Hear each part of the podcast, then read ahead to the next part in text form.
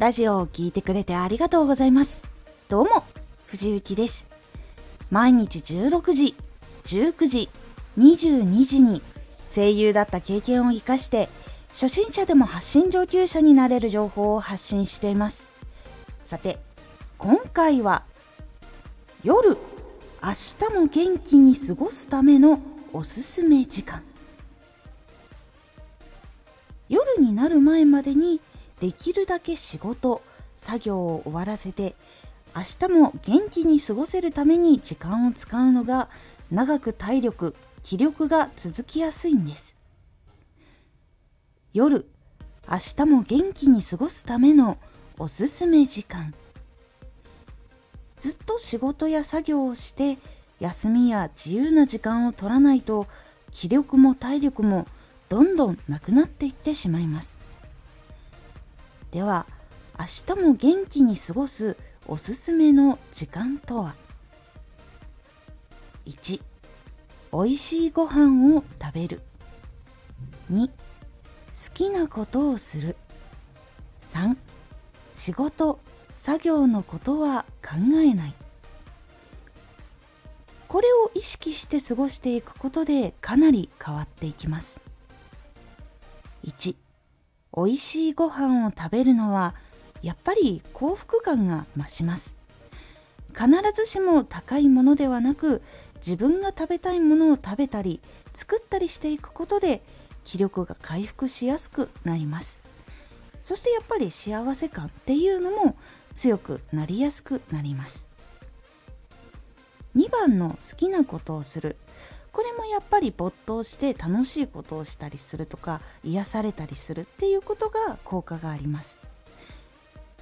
やっぱりそうすると明日も一つでも頑張れるという気持ちになりやすくなります。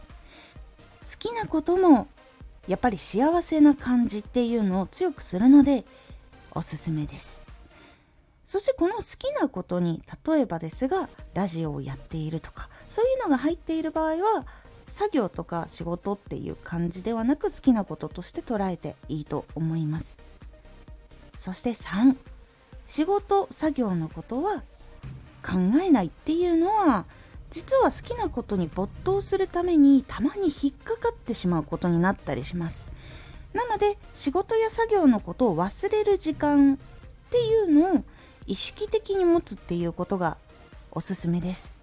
結構楽しむ時作業の時っていうのを頭を切り替えてやれる人の方が幸福感が高かったりとか幸せなこととか楽しいことっていうのを感じやすいっていう傾向があったりします。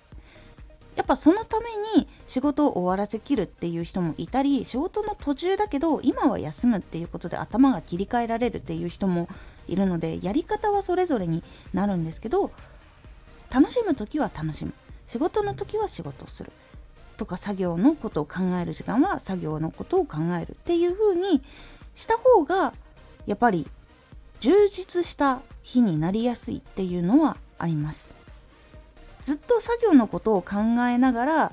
っぱ旅行に行ったりとか美味しいもの食べたりしてもその美味しいっていうものの感じる度合いっていうのはやっぱり変わってきたりします。美味しいんだけどうーん作業のことが気になっているからうん美味しいねぐらいになっちゃったり。でも実は作業終わっててもうすっきりしていたらあーこれめちゃくちゃ美味しいってなる。この差っていうのは意外と大きかったりします。これで日々の幸福度が変わっていくってことは人生での一部分に限ったことでもやっぱり幸福度っていうのが低くなる傾向があるのでやっぱり楽しむ時は楽しむ。作業のことは作業ってやった方が結構人生が充実しやすいっていうのがありますずっと張り詰めているとどうしても気力も削られてしまうので意識して考えない時間っていうのを作って純粋に羽を伸ばす時間っていうのを作るのがおすすめだったりします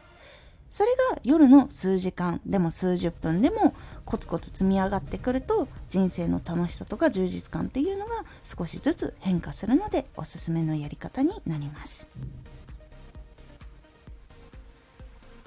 回のおすすめラジオ。